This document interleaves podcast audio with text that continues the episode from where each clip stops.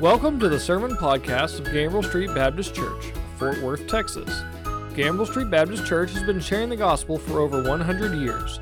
This podcast includes sermons from our traditional Sunday morning service and our contemporary services on Sunday evenings. We hope God speaks to you through this sermon.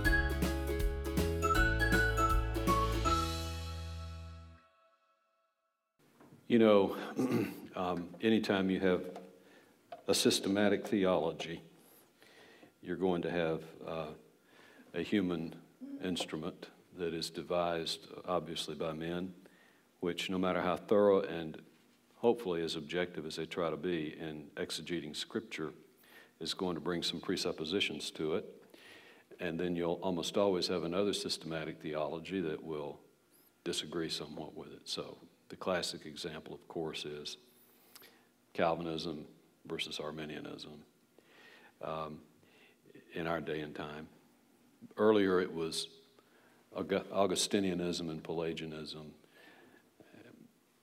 We read from the book of Revelation tonight, 19. Does anybody know why we read from that tonight? The bride of the bride and the marriage of the Lamb. We're going to refer to that tonight. Uh, in Revelation, Boy, is there any controversy about the theology of Revelation? Yeah. Is there any agreement? Yeah. yeah. There is. John wrote it, and it came from Christ. No, I'm being facetious, but uh, yeah. So was I. Yeah, I know. Pre, post, ah, you know, uh, some say pan, it'll all pan out, that sort of thing. But well, tonight we have a similar sort of situation. The background is uh, when we look at the view of marriage and uh, the roles of men and women, and the church and the roles of men and women, they're, they're two camps. They're probably more than that, but they're, they're divided into complementarians and egalitarians. Um, those are the most dominant uh, two streams. Um, and so I want to talk about that for just a moment, but also to say this when we go into this series about cultural apologetics a little bit later, we're going to deal with the same thing. There will be two widely variant views about almost any issue that we talk about. And often what we find is if we're driven by the system, we sometimes come to the scripture with those presuppositions and we don't examine them objectively. It's better to come to the scripture first and then look at the systems and see, you know, okay, what are the where, where do they seem to be biblical and where do they not seem to be as biblical as we would, we would wish? So we're going to deal with that when we talk about these cultural issues. Tonight, I want to talk about these two approaches to male and female roles first. Uh, they have a common ground. Uh, they both believe this that men and women are both created in the image of God and have dignity and are of equal value to God. Uh, they're equal in their personhood. So that's a beginning point that they agree upon. And oh, by the way, I'm one of those people that believe that Calvinism and Arminianism aren't really all that far apart. because Arminius was a good Calvinist before he became an Arminian, you know. Uh, when you look at the spectrum of theology in the 17th and 18th century, out of which they were born and, uh, and systematized, and you look at the other options, they're a lot further apart. And it's sort of that way with complementarians and egalitarians. There are a lot of evangelicals that hold either position, a lot of Baptists that hold either position. And um, they, they all agree uh, at the beginning that, that, that, men and women are equal in uh, their personhood before God, equal dignity and value. Uh, the complementarians believe that uh, men and women complement each other you could use a lot of analogies. It's sort of like a wonderful kaleidoscope of color and a wonderful painting where different colors are used then to, to make the whole picture and make it more beautiful. You might look at it sort of like a jigsaw puzzle. You know, the man is the jig and the woman is the saw. They fit together, that sort of thing. They complement each other. But complementarians essentially say this that each gender uh, complements the other uh, to make marriage richer and any social relationship richer, but they're complementing, complementing each other. Uh, there are meaningful distinctions between genders, and it's not to say that the other position doesn't agree with that, but there are meaningful distinctions not only in the genders, but in the roles that those genders by God was assigned to fulfill. So essentially, there are certain roles that women are better at and God designed for, and men are better at and God designed for, for the well being of both when they come together. They complement each other. They say, uh, most of them, that in the church that only men should be in leadership roles over, over men. It's not that women don't have leadership roles, but women should not be in a leadership role over men. And of course, as you well know, the complementarian position in the 2000 Baptist Faith and Message is expressed in the article on the uh, church where it says that the uh, pastor, they don't say senior, but the pastor of a church must be a male as determined by Scripture because the pastor has authority, if you will, use that term. I, I use it advisedly over men. Complementarians say that women can't hold positions, but that they ought to be positions where they're ministering to women. Complementarians believe in a patriarchal view of the family. And by that, they mean that the father, the husband, is the head of the family. Complementarians say that husbands should love their wives, and there they agree with the egalitarians. But they also say that wives should submit to their husbands as Christ, as the church submits to Christ. And we're going to look at that tonight. Egalitarians, their focus is uh, more on equality, that there, there must be human equality in all kinds of relationships religious, political, social, economic affairs. Men and women are equal. Uh, and they seek to remove any kind of inequalities between the genders. And they don't consign certain roles to men and certain roles to women. They said that Jesus abolished those roles, those role identities, as he also did when he abolished distinction of roles for races or distinction of roles for classes, upper, middle, lower class, that sort of thing. Uh, egalitarians say that both men and women should be able to hold church leadership positions, and it, regardless of whether or not they have authority over men or women or whom they are, quote, over. Egalitarians say that spouses are equally responsible for the family, that uh, they're both responsible to God, equally in the sight of God.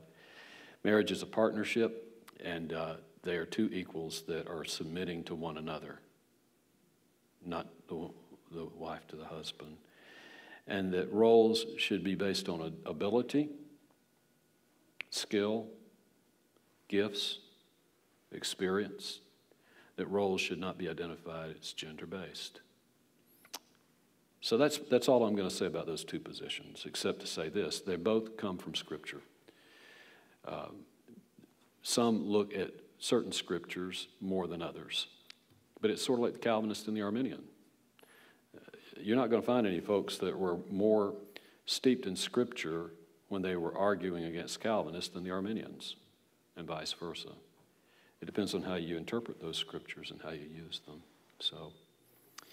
So, where are we now? We're in Ephesians. We have um, come to the point where we talked about the identity of the, uh, of the church and our identity in Christ to begin with. There were eight messages on that. Then we talked about masterpieces in the making. There were three, five messages on that. Then equipping for ministry. And then we just finished a block, walking worthily or walk worthy.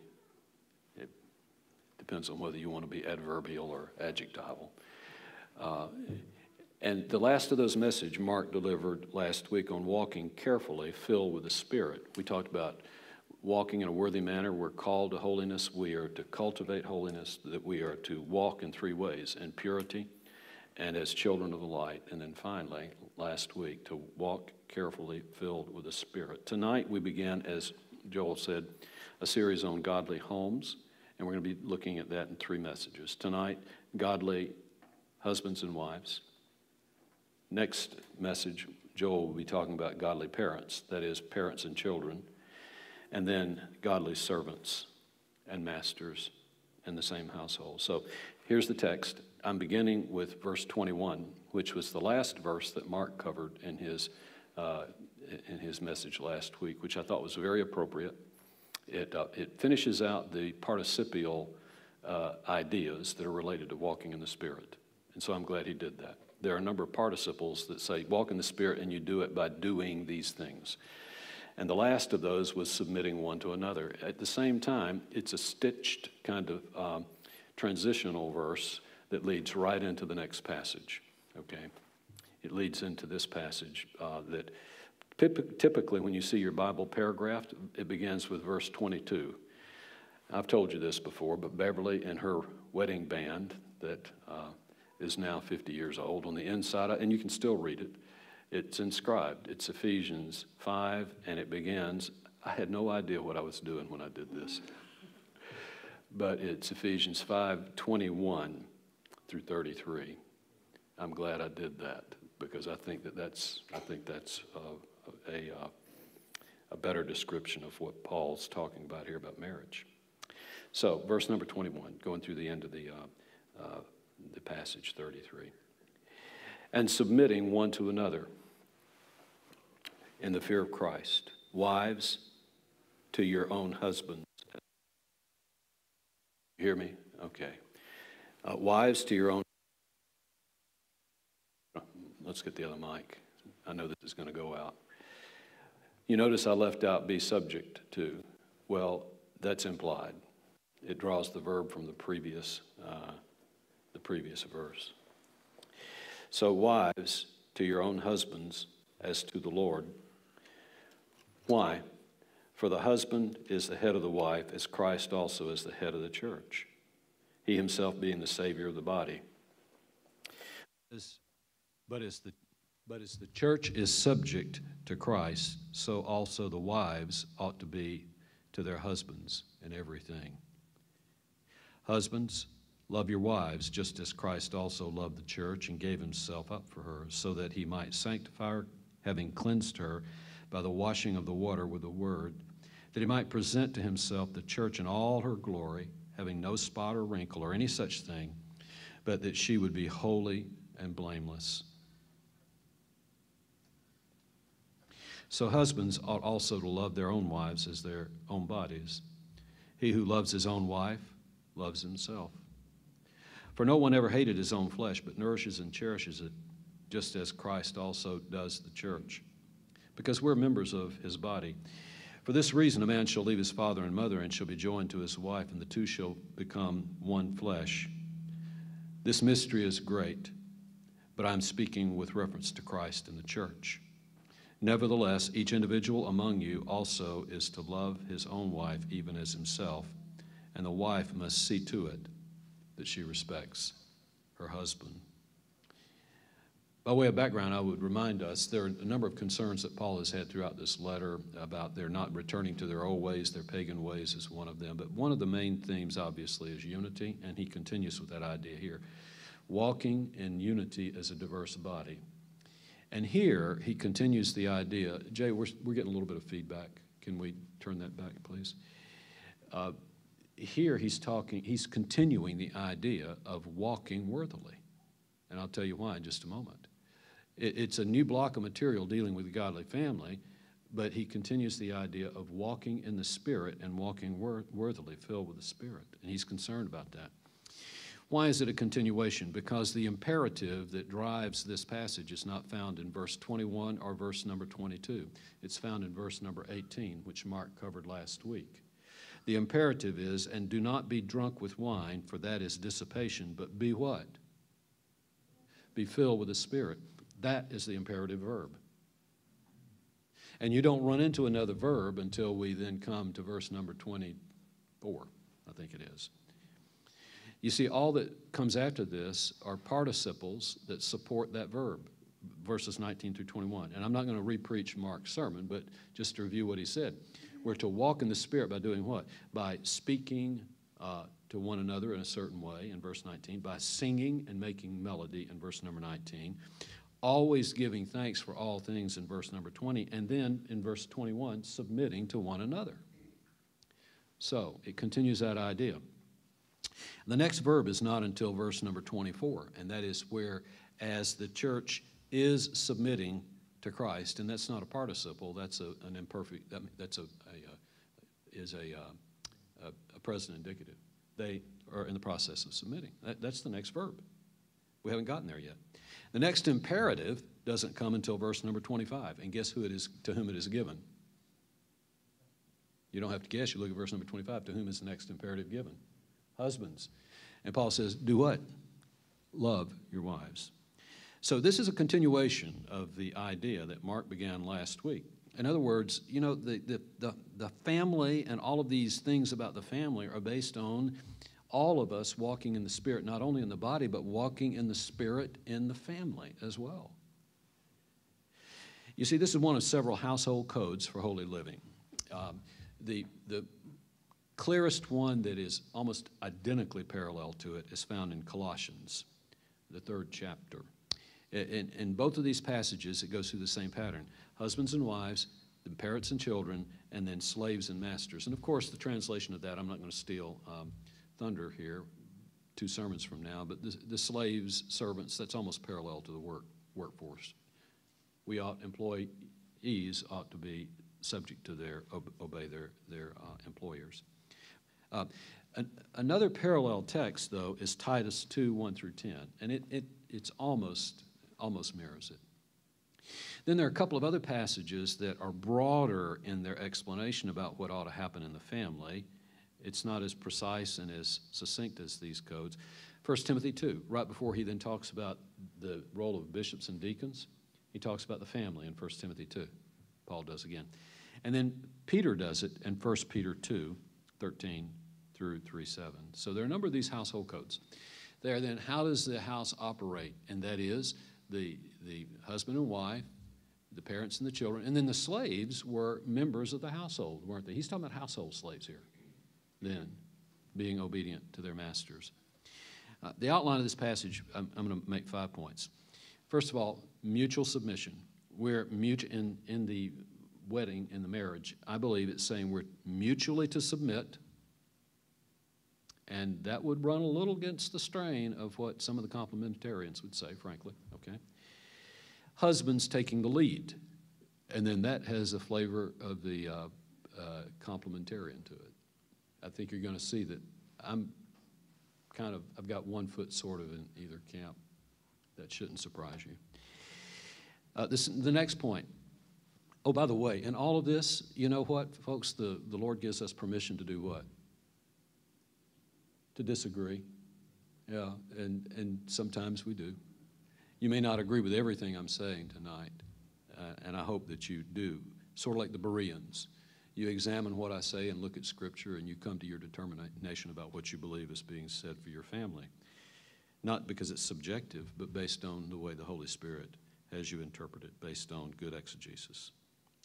Secondly, I think, obviously, husbands love your wives as Christ loved the church. That's obvious. Thirdly, husbands love your wives as you love your own bodies. That's pretty obvious. The next one, uh, what about this great mystery? I'm going to put it this way we partake of Christ's mysterious, this great mystery of Christ, his mysterious union with the church. Husbands participate in it, wives participate in it, families participate in this great mystery of Christ's union with the church. And what is that union like? And then finally, the, the last couple of the last verse, we build strong marriages on the basis of the person of Christ, of course, but uh, on love and respect. So let's take a look at the first of those two. Mutually submit. Mutually submit. Husbands taking lead. And, and I think it's, to me, it's pretty obvious. Since there's not a verb there in verse number 22, it borrows the verb from number 21. It says, Wives to your husbands. Well, where does the verb come from? It comes from the previous participle, submitting to one another, based on that participle. I think what this is saying is the basic relationship, it's, it, it's talking earlier about the basic relationship of everybody in the church. Everybody in the church is walking in the Spirit, and everybody in the church is mutually submitting one to another respectfully. Sort of like what Philippians says about letting our moderation be known to all people. We have a yielding kind of spirit, and we cooperate together in chapter 4 of Philippians. So it's an extension of that. Already we're members of the same body and we're mutually submitting. The body is unified in speaking and singing and giving thanks and submitting to one another. Now, if we're all equal in God's sight in the body, and we are, and we have equal dignity and access and accountability before God in the body, I think it applies in marriage as well. Each person's a part of the body. Each of us has equal access to God through our high priest Jesus Christ. Each of us is equally, equally dignified in the image of God, and we're each individually and, and uh, personally accountable to God in terms of our conscience. No one is sovereign over your conscience except Jesus Christ. That's a very important principle. Also, the basic relationship, I think, is, he's implying here uh, exists in the family, in the, in the husband wife relationship. You see, if we're already parts of the body as church members, and I'm not going to get into the issue of being unequally yoked now, assuming that the husband and the wife are, are both members of the body of Christ, you're already in mutual submission to one another. There's no verb in verse number 22 that defines the wife's relationship to her husband there. It comes a little bit later. and it's supplied in verse 21. So I think the idea of at least something about marriage, the wife and the husband are mutually submissive. Well, what does submission mean? It's not obedience. And I'm not saying that this gives anybody in the marriage to be disobedient, but submission is not purely obedience. Obedience is drawn from the word to hear. It's hupakuo. It means to stand under the voice of, and the idea is you listen to a command and you obey the command. Obedience is involuntary. Obedience is based on either some kind of um, positional authority that someone has over somebody else or some kind of uh, organic relationship. Organic relationship. Children are born of parents, and children are commanded aren't they? We will see a little bit later, next week. Children are commanded to do what? Obey their parents. So there clearly is that kind of authority that is organic there. There's usually some kind of contractual or organic relationship that issues itself in, in terms of command to be obeyed. Children obey your parents. That's organic. Slaves obey your masters. That's contractual. But marriage is not a contract. We've said that before. Marriage is a what? It's a covenant, and that's different. Submission is based on the uh, word hupotasso. It means to stand under. It's, it comes from a Greek military term. They would organize their army with leaders that were over the troops in that respect, and they organized the troops in that way under the leader to, to follow the leader. I believe this about the military. A lot of folks don't agree with me about this. I think a leader who tries to assert his authority only because he is over the troops usually proves not to be the best leader. Oh, yeah, he has that positional authority, but they follow the leader instead of coming under the leader when they go into battle. Hmm. He sets the example. When you apply it to a, civil, a civilian application in Greek culture, it, it, it meant this it was a voluntary attitude of yielding for a greater purpose. It's more of a covenantal relationship.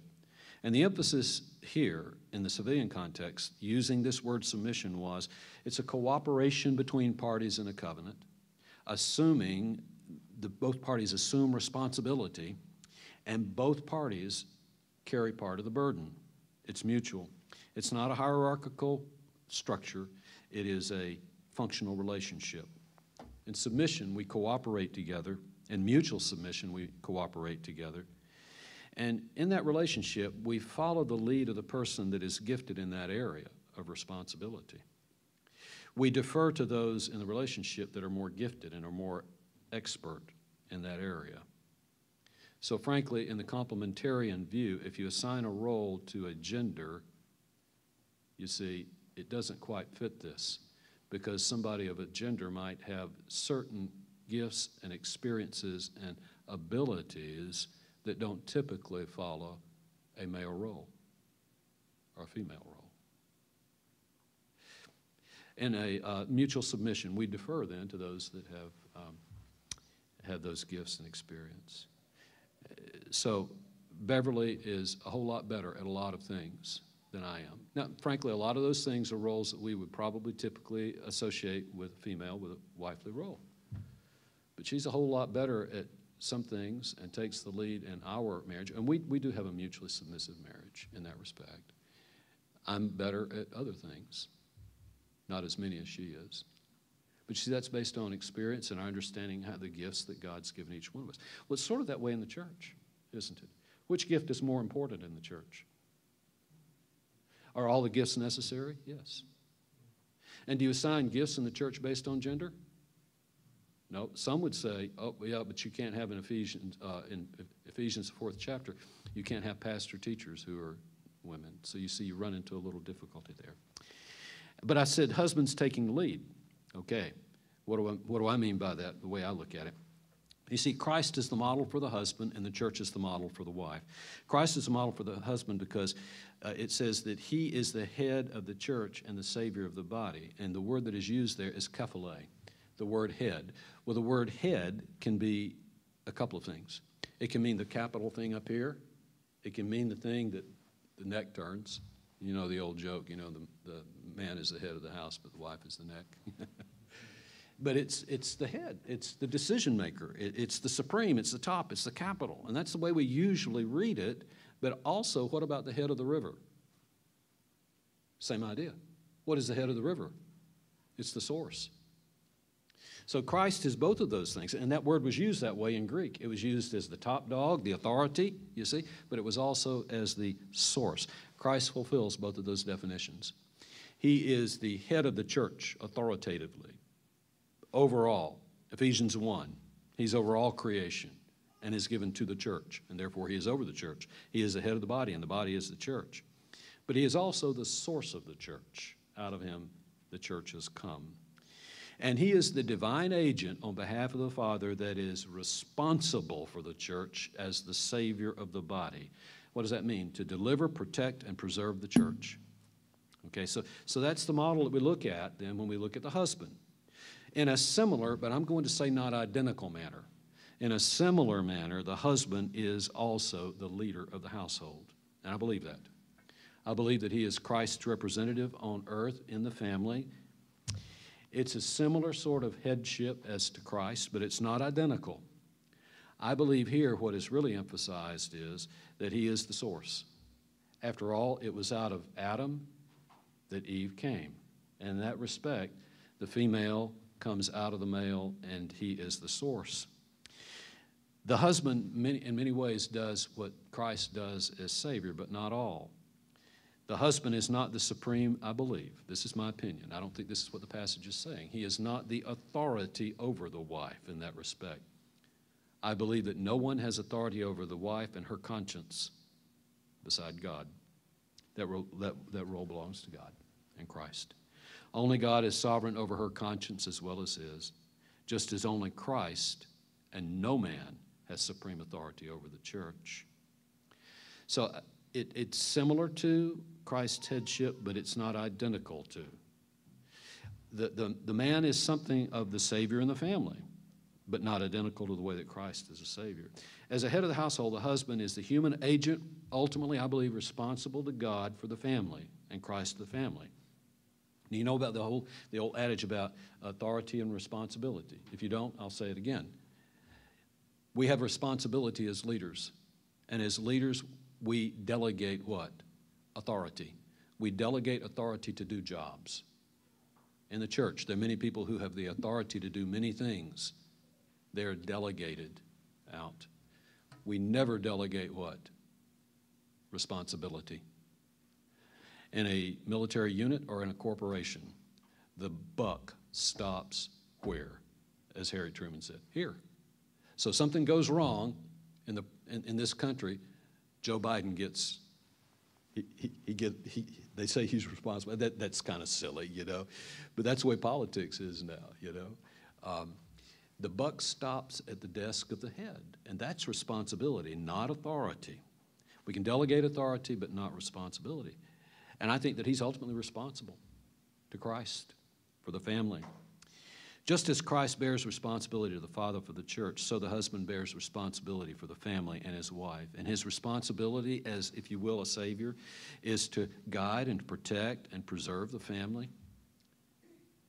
But he's not Savior in the fullest sense like Christ. Nobody ever replaces Christ in that respect. He doesn't supplant him.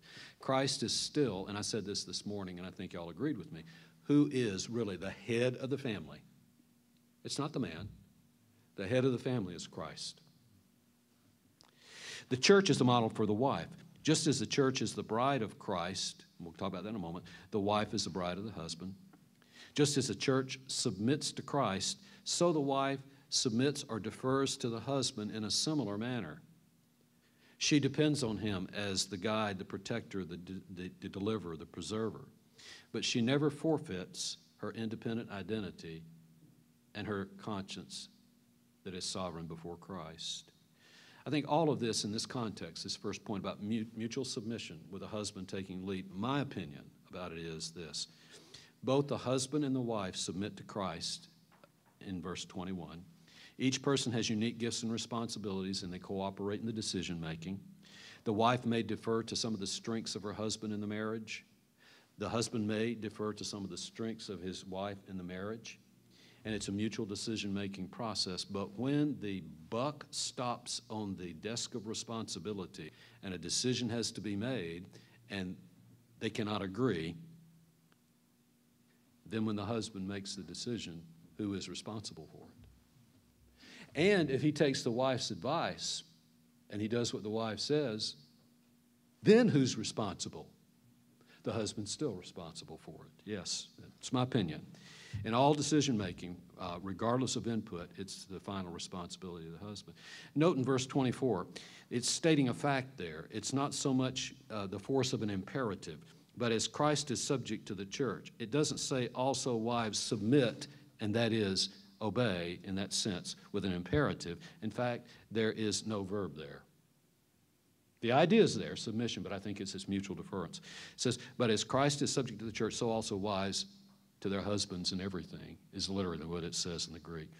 I think this is a statement of ongoing voluntary relationship and not an imperative. And I think it works itself out in different marriages in different ways. It's a voluntary, loving relationship based on trust. Bottom line, though, the point is this the husbands exercising authority are finally responsible for the marriage. And not, not everybody may agree with my interpretation of that, and I've kind of explained to you the way our marriage works. How does yours? Secondly, husbands, love your wives as Christ loved the church in verses 25 through 27. Christ's love for the church. How much did he love the church? How did he demonstrate it? He gave himself up for her. His love, the agape love, he died to redeem her. What was his, what was his purpose? Twofold purpose. It was to cleanse her by the washing of his word and to sanctify her and set her apart. And his actions accomplished this end state. By doing that, the cleansing makes her spotless without wrinkle or any defect. And the sanctification, which first required cleansing, even though it comes second as a verb, it required cleansing. The sanctification results in the church being holy and blameless. So he did all of that to cleanse her and make her holy and blameless. And his ultimate goal was to do what? To present the church in all its glory to himself as his what? And it doesn't use the word here, but as his what? As his bride, as his wife. You see, it's implied here, but the idea is very clear. And why? Because the bride is going to be presented before the Father in eternity, and there's going to be a wedding feast.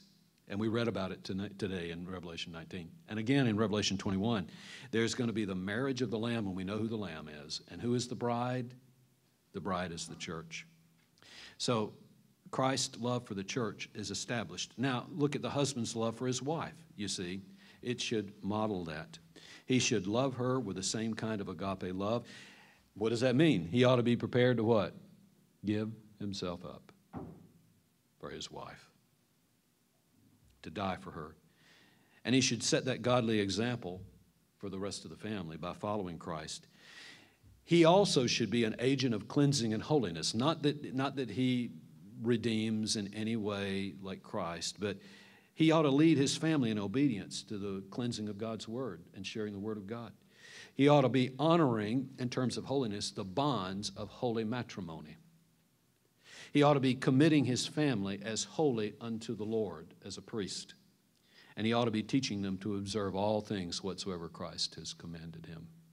So he has a role there, you see, in loving his wife that way by being sacrificial, but also leading as Christ did in making his family cleansed and holy. Thirdly, husbands, love your wives as you love your own bodies. Well, this is pretty obvious why it should be that way.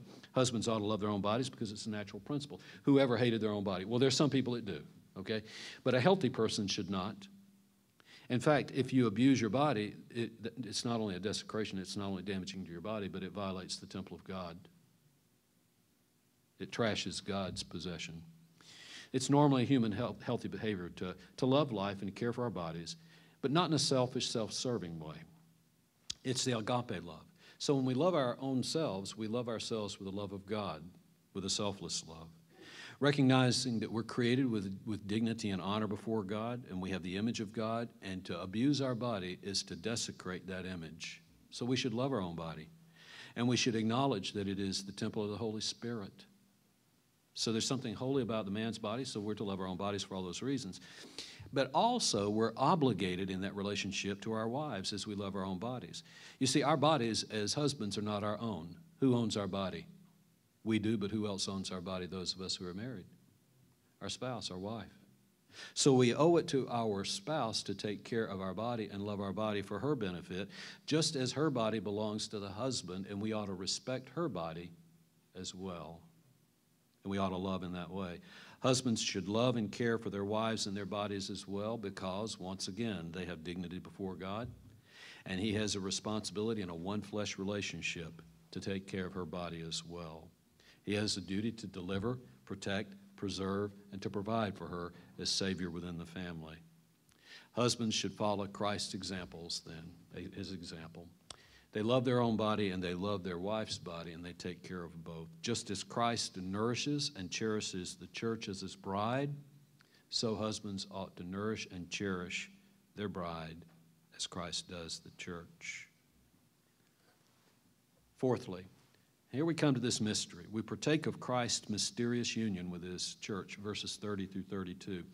This is the third of uh, three great mysteries in uh, the book of Ephesians so far. What was the first one? Chapter 1.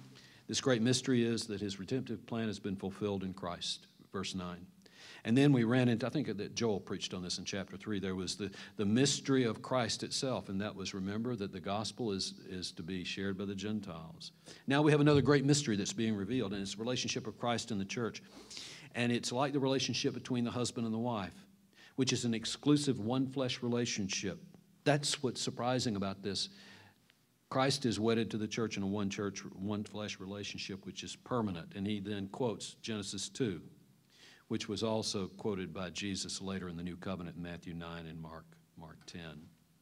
So you see, the church is the bride of Christ. It doesn't say it explicitly here, but is the church the bride of Christ? Well, of course it is. Uh, first of all, who is the bridegroom? He is. John in the wilderness speaks about the bridegroom. He's talking about Christ. Jesus himself, when they ask him, Why aren't you fasting with the Pharisees? He says, We're not going to fast because my disciples aren't going to fast until the bridegroom goes away. Who's he talking about? He's talking about himself. Jesus speaks of the bridegroom in Matthew 25 when he talks about the bridegroom coming to the wedding feast. That's an allusion to his messianic coming. So he is the bridegroom, and we are the church. How do we know this? Two reasons. Because Christ's sacrifice makes it clear. 525. Like a husband, Christ gave himself up for the church. Chapter 5, 25. If you've got it open there, now look at chapter 5, verse 2. What does it say? Christ also gave himself up for whom? For us. You see the equation. He gave himself up for the church, who is the wife, and he gave himself up for us. Therefore, we are that church who is the wife. We are the bride of Christ also because of Christ's headship. He is the head of the church, the Savior of the body, in chapter 5, verse 23, the wife for whom he died. We are that church. We are members of Christ's body in a one flesh relationship. Verse 30. Therefore, we are wedded to Christ as the church. We are the bride. That's reiterated in 1 Corinthians chapter 12, verse 27, but it's, he, there is an example of this given in two of Paul's letters explicitly pointing out that the church is the bride of Christ to the church at Corinth.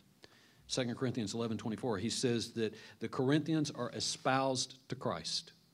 He says to the Romans that they are set to be married to the resurrected one in Romans 7. So there's no question Even though the explicit language is not used here in Ephesians 5, the bride of Christ is the church. And the husband wife union is essential in that relationship to the unity of the church. Why? If husbands are loving their wives and vice versa, and they're in unity and they maintain that union in marriage and they're members of the body, this only contributes to the unity of the body. Is that logical? And if we're married to Christ through the church, we are, what's one of Paul's overriding concerns throughout Ephesians? It's the unity of the church. If marriages are in disarray and broken and they're members of the church, does that bring disharmony into the unity of the body? Absolutely. Husbands and wives are member of the same body in the church. So the marital union is integral to the unity of, and the union of the body of Christ himself. And husbands, here, it's talking about husbands, participate in Christ's mysterious union with his church by doing what? By loving their wives. So, husbands, what we do in loving our wives goes far beyond just the marital relationship and the family, it affects the whole church. And then finally, we build strong marriages based on two things love and respect, verse 33. This is the closing twofold principles. There's an imperative here, and then there's just a continuous sub, uh, a subjunctive. The imperative is husbands must do what? They must do something. They must love their wives. It's commanded again. Wives should respect, it's a subjunctive, and revere their husbands. Actually, the word is fear, phobeo. They should revere. Um, isn't that interesting? Wives are not commanded to love their husbands. The greater responsibility and sacrifice is the responsibility of the husband. Regardless of the wife's attitude, regardless of whether the wife respects her husband or not, the husband is still commanded to do what?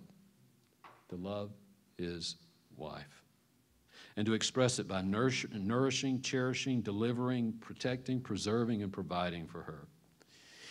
This respect is contingent and it's reciprocal. Now, you know the idea here is he's really saying, you know, wives, he doesn't use an imperative, but he really wants wives to respect their husbands. Wives, I think what he's saying here is wives can only fully respect their husbands if their husbands do what? Love them. Yeah. And this is a growing relational process, a trusting process. You see, the more he loves her, the more she can what? Help me here. The more he loves her, the more she can what? Respect him. And the more she respects him, the more he does what? He loves her. Yeah. The more she respects him, the more he loves her, and the more he loves her, the more she respects him. It is a wonderful, reciprocal, integrated relationship. The ideal in a strong marriage, I think, is this. Even though the command for the husband is to love and the wife to respect, wives also ought to love their husbands. And husbands ought to do what with their wives? Respect them. The man not only loves, but respects his wife. And the woman not only respects, but loves her husband and this is a growing relationship. They cooperate in a mutually submissive relationship, I believe, where one is responsible for certain, has authority in the marriage for certain things because of strengths and abilities, skills, and conscience before God. And they submit mutually to one another. But when the rubber hits the road or when the buck lands on the desk of responsibility, the head of the family, in terms of his being the source, in that respect. The source of deliverance, the source of protection, the source of provision, and the source of love lies with the husband who has the ultimate accountability and responsibility to God for the health, the sanctity, the holiness, and the beauty of the marriage. So, where would you say this description that I have given tonight would fit in terms of a complementarian or an egalitarian model? Well, I've kind of examined it, and folks, I frankly have my foot in both camps. Okay? If you're a pure complementarian and you come to that position because, you know, that's what you believe the Bible says, I think we can ag- agree to disagree in harmony and unity in the body. If you're a complete egalitarian, same thing. I'll tell you where this leads, though, sometimes. when we push complementarianism too far, too far, and a, a healthy biblical complementarian would not do this. When you push it too far, the husband becomes the what? The boss of the family and the dictator. And the wife will shut up, and the wife can only do certain things based on what the husband says that she can't is permitted to do. I do not think that is biblical. On the other hand, if you push egalitarianism too far, nobody makes a decision. Everybody has equal, equal authority, but guess what? Nobody assumes responsibility. And that's just as dangerous. And then also, too, you know, you get into this whole business about gender identity and gender roles.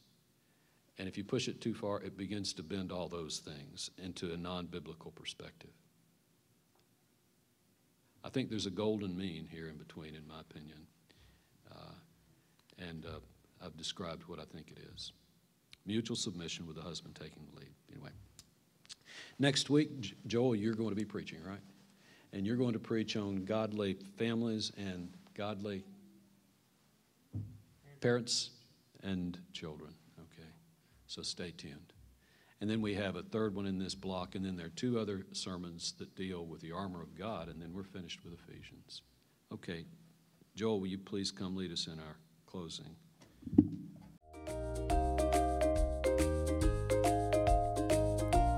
Thank you for listening to this episode of the Gambrell Street Baptist Church Sermon Podcast. If you have questions, we would love to speak with you. Please call 817 926 1785 to speak with a minister. If you live in or will be traveling to the Fort Worth area, we would love to have you visit. Gambrell Street Baptist Church has six church goals to reach the lost for Christ, to learn more about Christ, to touch the city through Christ, to train leaders to serve Christ, to embrace the world with Christ, and to build strong families in Christ. Please join us for our next episode.